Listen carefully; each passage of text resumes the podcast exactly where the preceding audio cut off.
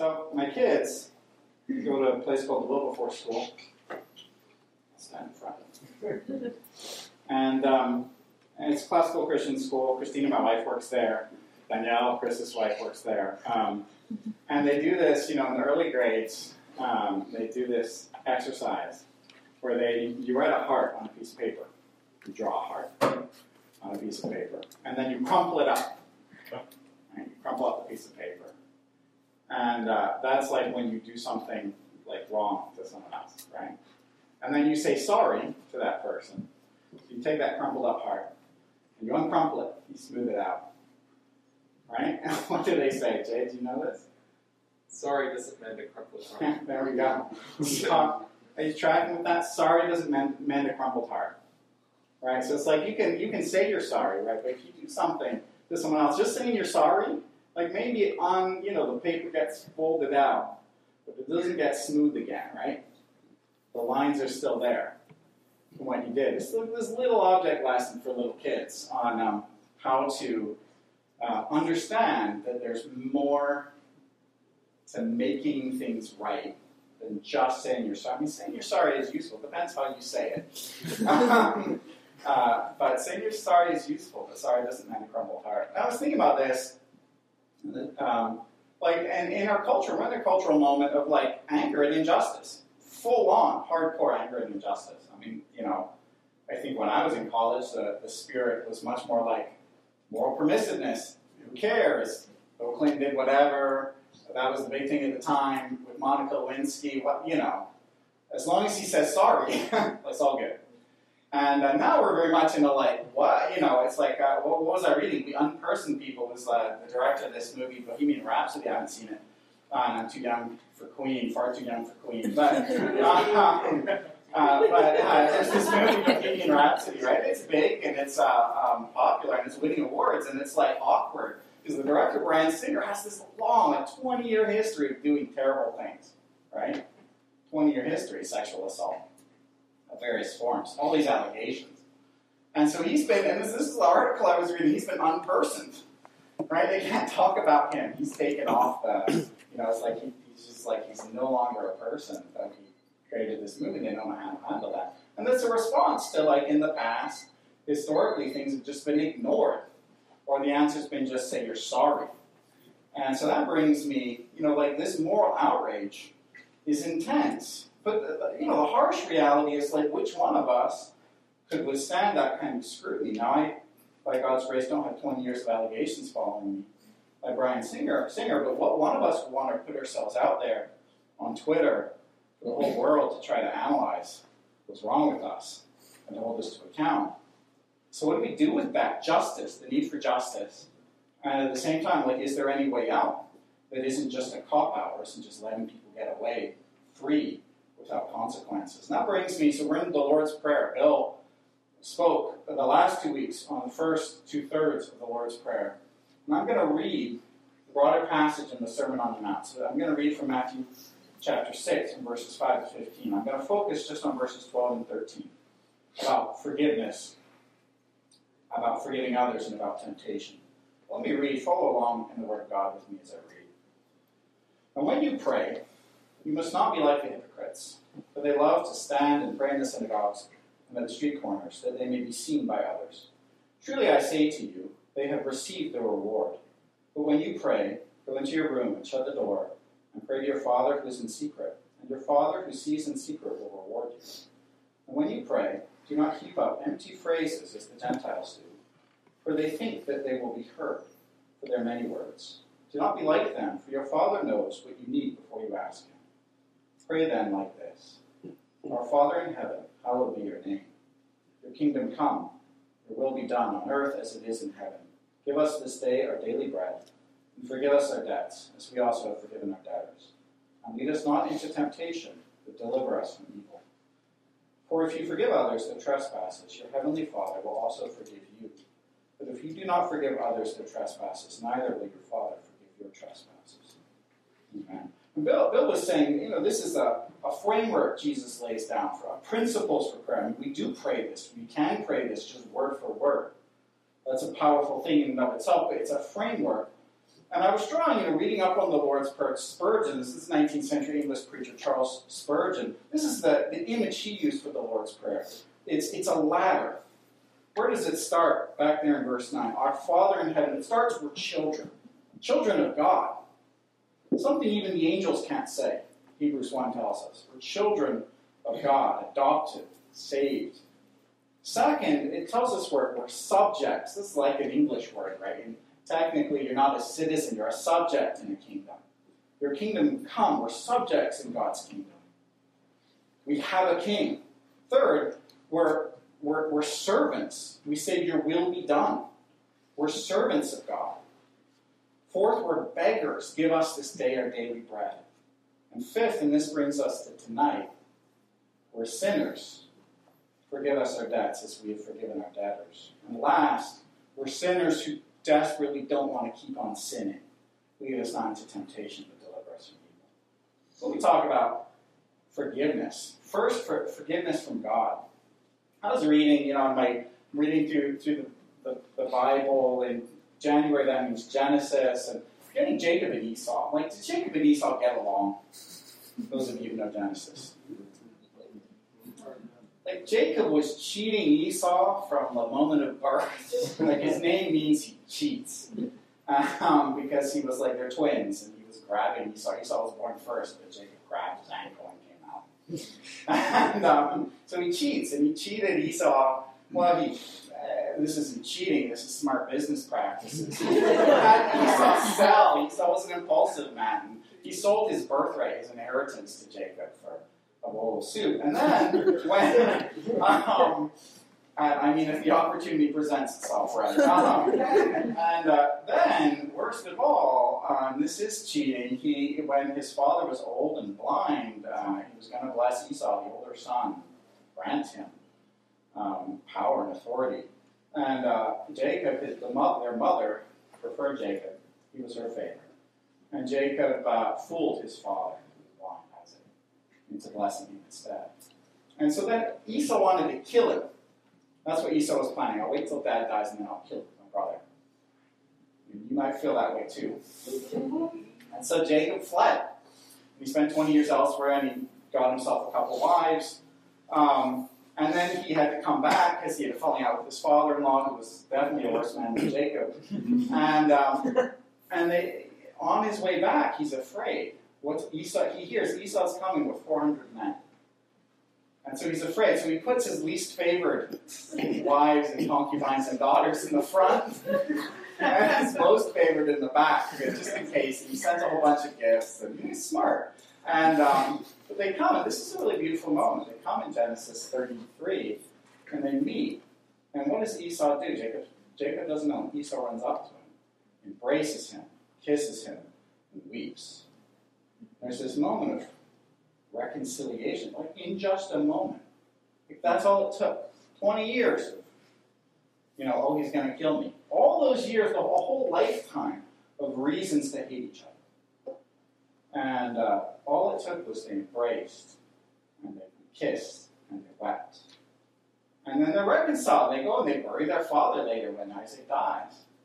And they live their lives. And this is like, what does it mean to forgive? This is one of the most important questions you can answer in your life. And there are two parts to this in verse 12. This is this in the petitions. We talk about there are these 6 petitions in the Lord's Prayer. So this is the 5th petition in verse 12. It has two parts. Forgive us our debts as we have forgiven our debtors. What does it mean to forgive? Now this debts, right, it's like, now I don't know, we're at Princeton, so there's a little bit less. This isn't like how to get out of your student loans. Or your credit card debt, don't get into credit card debt. Or your automotive debt, be careful about that. Or your mortgage, so be very careful about that. Too, or your law school or medical debt in the future. It's not about that. It's about debts that are much more important than money. We know that. It's made really clear there in verses 14 and 15. If you forgive others their trespasses, your heavenly Father will also forgive you. But if you do not forgive others their trespasses, neither will your Father forgive your trespass. But trespass, that's an old word. Meaning it's the bad stuff you do to each other. That stuff that leads to a crumpled heart. That stuff that leads to a broken relationship with your brother, such that you run away for 20 years. Right? And so how can we be forgiven? And so first, the Lord's Prayer, Jesus directs us to pray to God, to ask Him for forgiveness. Ultimately, all that terrible stuff that we do. What does David say in Psalm 51? David, my namesake, was a really terrible sinner in the Bible. Really terrible sinner. I mean, a wonderful writer of Psalms, a great king. He was a conqueror. He's an image of Christ. He raised the money for the temple. But he did one very specific dramatic sin. He stole a man's wife, right? Bathsheba, he saw her. He was in his palace up in the heights. Saw her. She was beautiful. And he went in and slept with her, had her brought to him, got her pregnant, brought Uriah, her husband, back from the war to try to get him to, spend some time with his wife to cover over the fact that she was pregnant. Uriah was unwilling, and so then David had him go get killed. Had them put Uriah in the front in the battle and pull back and let him die. And then he married Bathsheba. And he's challenged on this by Nathan the prophet. I should have named my son Nathan. Every David needs a Nathan. I was too afraid it would come true. Name's Joshua instead.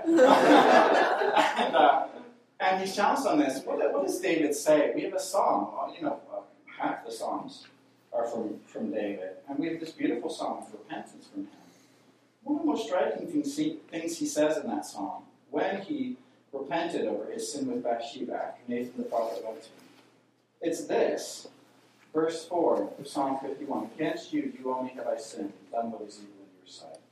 Well, he's not saying there he didn't sin against Uriah, who he had killed, or against Bathsheba, who he stole. But he's saying that at root, all this wickedness, all this injustice in the world, all this anger, justified anger, fundamentally, who we most need forgiveness from is the God who made us.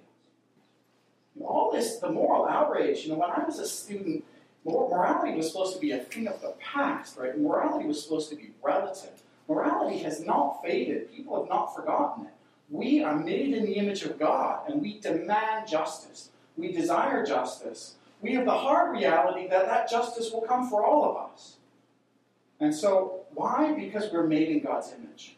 And that sin, first and foremost, is against Him. And what does God desire, though? Like with Jacob and Esau, and this is also from Psalm 51, He desires a broken heart and a contrite spirit. Verse 17.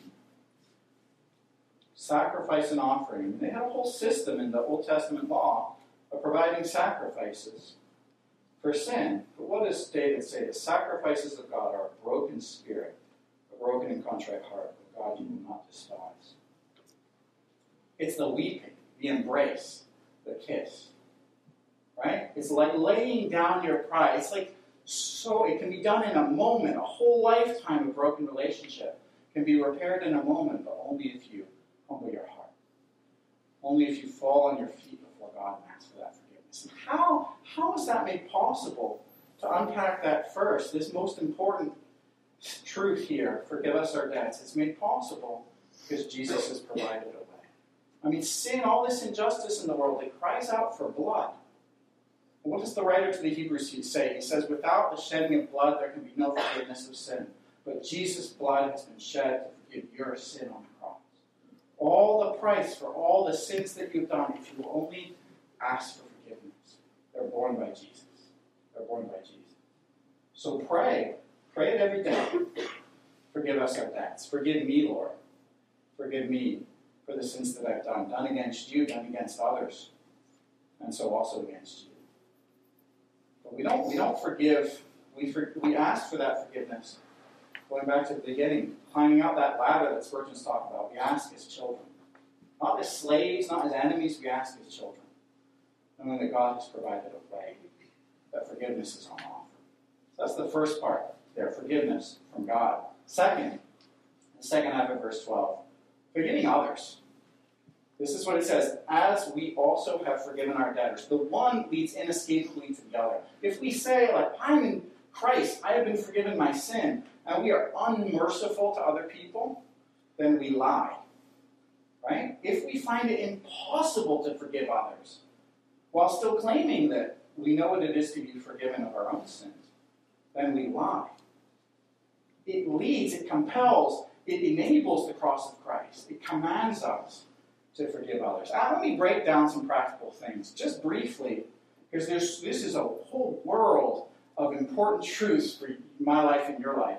You know, I was struggling over this with Christine, my wife. I was like, how can I illustrate forgiveness? Because, you know, I have, like, endless illustrations of forgiveness from my own life, receiving forgiveness, seeking forgiveness, seeing it in so many other people's lives, and I can't share any of them with you.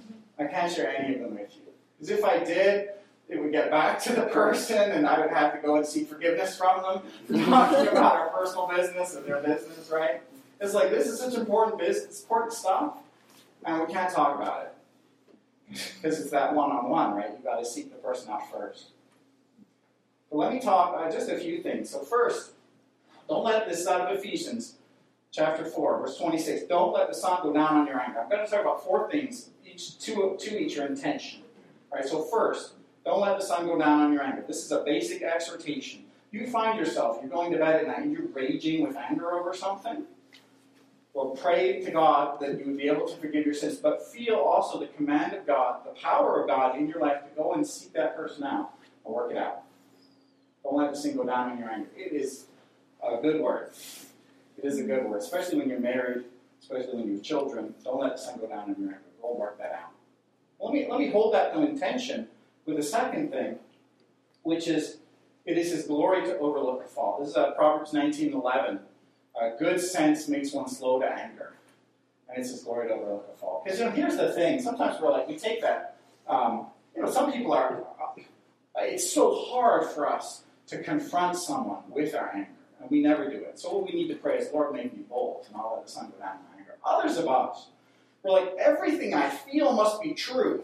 And the moment I feel it, I'm going to tell everybody. It's his glory to, it's a glorious thing to overlook a fault. It is really helpful to me. It's like you find yourself going about your day. I don't know, different people are different things. Chris was telling me it's like lanky runs. You know, when you run, it's like it comes to mind the thing you're upset about. What do? When you're in that moment, you pray. For me, it's in the shower. Like, I'm in the shower, and I'm just thinking about, if there's something I was upset about, it will come to my mind. There was a period in my life where I, like, started showering less. I won't tell you when. It was like a bad, you know, it was a bad habit. What is it for you? What is it for you where that comes to mind? There's some place in your life where the things, and that, there's this decision point in that. It's like, on the one hand, don't let the sun go down on your anger. Go work that out. On the other hand, though, maybe it's the best thing, the glorious thing to do is to overlook it. Maybe it's a small thing, right? I mean, even sometimes things I've been extremely upset about, you know, actually after a little bit of time, I'm like, oh no, that was just the reaction of the moment. You know, sometimes if you let it sit and then you're like, no, this is festering, that's when you know, okay, I gotta work this out.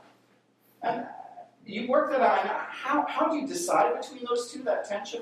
You pray to God and seek advice from other people. I don't mean gossip to other people until the problem gets worse, but seek advice from some other people, trusted people, wise people. Let me give another set of tension that's intention. Because often I think as Christians we get this trite like on forgiveness. Like any issue in life, there's just this sort of simple act of forgiveness that you extend. And no matter how deep the hurt is, no matter how bad, no matter how long standing, bam, it's gone. And you know what? So without repentance, there is no forgiveness of sin. All right? Without repentance, there's no forgiveness of sin.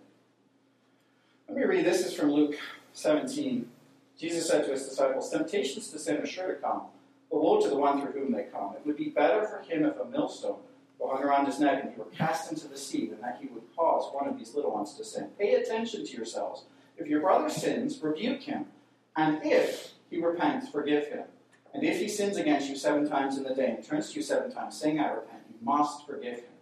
There's a crucial if there. You know, I'm on dangerous ground here. I'm not sure everyone would agree with me in the room or even in Christian ministry.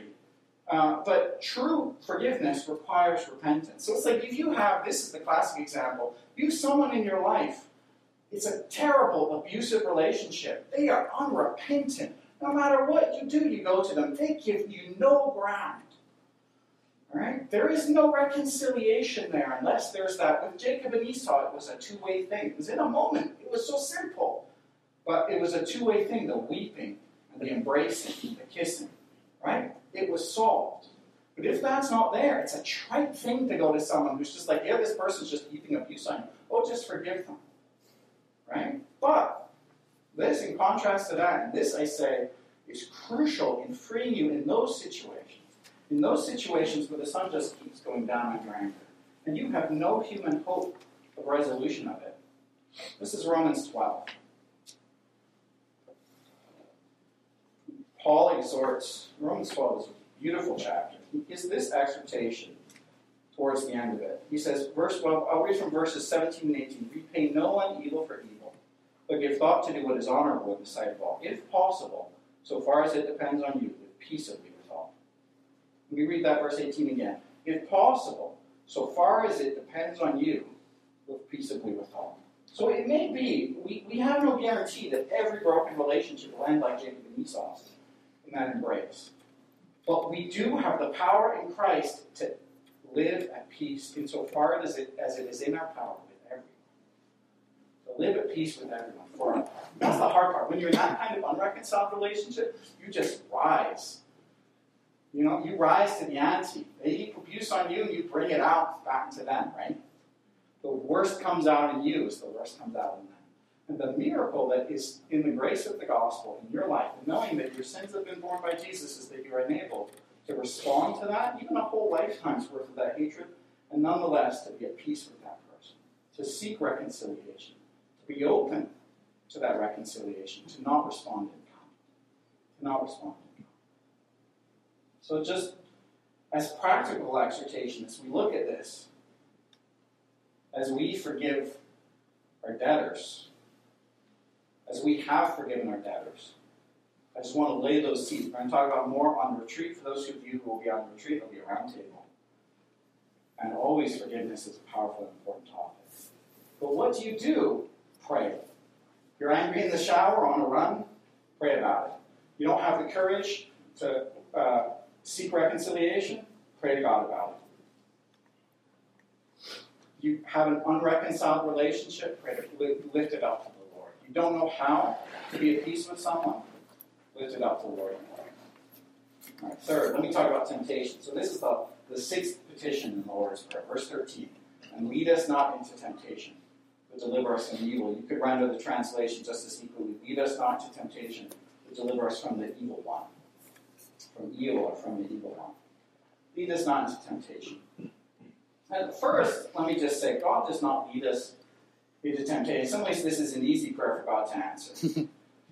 Because it is against his very nature to lead us into temptation. And James tells us, James 1:13, let no one say when he is tempted, I am being tempted by God. For God cannot be tempted with evil. He himself tempts no one. God does not tempt us. Nor, for that matter, does he leave us powerless in the face of temptation? This is Paul in 1 Corinthians 10.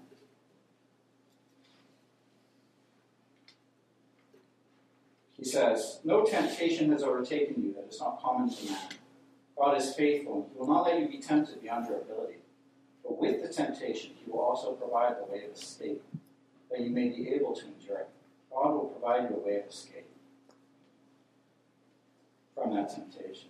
But thinking about this, what is this? So it's like Spurgeon says, this last petition, it's the sinner who doesn't want to keep on sinning.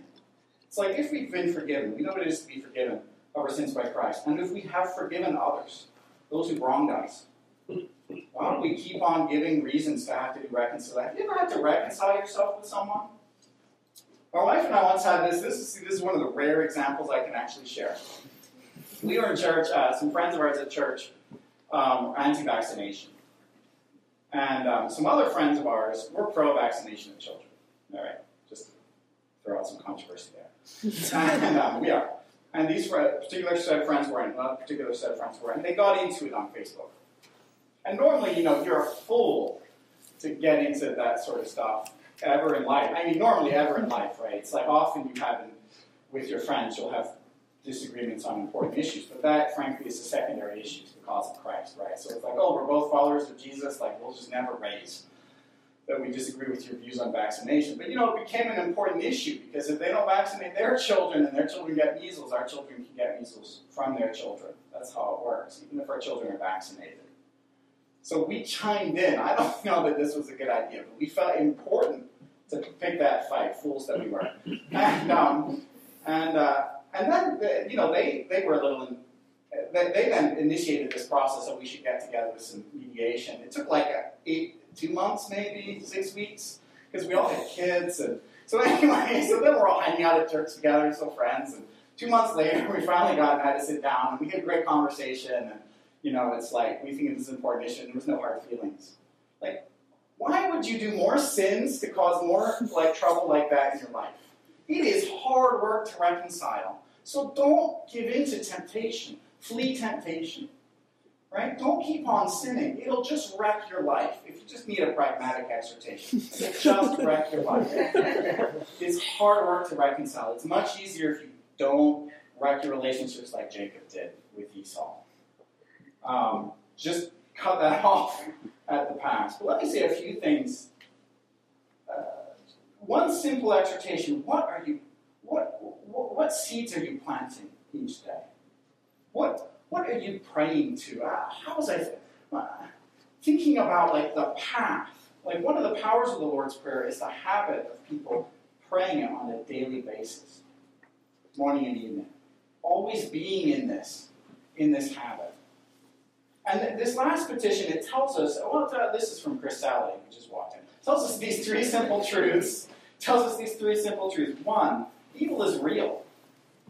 Evil is real. I mean, just read your Facebook feed. The news, anything. Talk to literally anyone. Evil is real. Get to know them really well.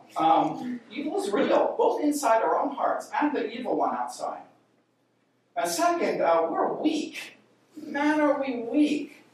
And third, God is strong and will provide us a way out. God is strong and will provide us a way out. But going back to seed, what seeds are you planting?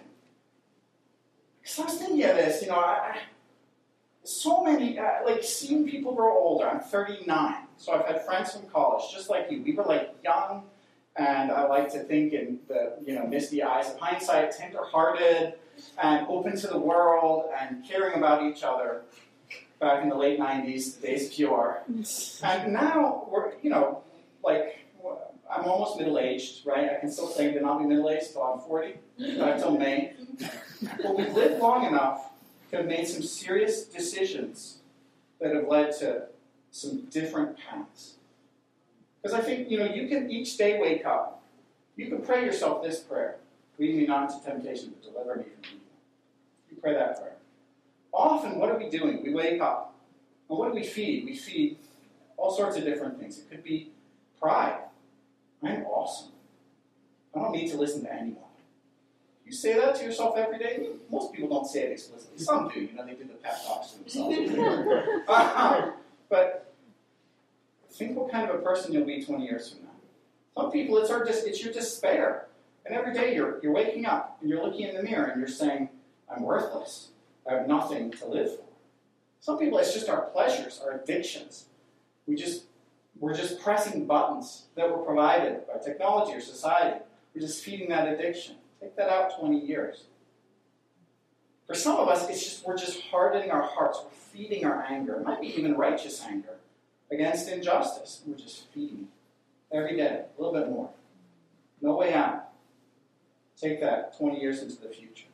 And I've seen that.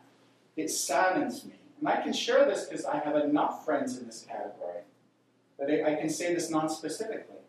I see people getting at it with each other, and I'm like, how did they get so hard? They weren't like this when we were 19 and having conversations at 2 a.m. in Diamond Stone, right? It's like back then, they hadn't yet hardened their hearts. They hadn't yet fed that addiction. They hadn't yet given way to pride. They hadn't yet devoted themselves day by day to the wrong path.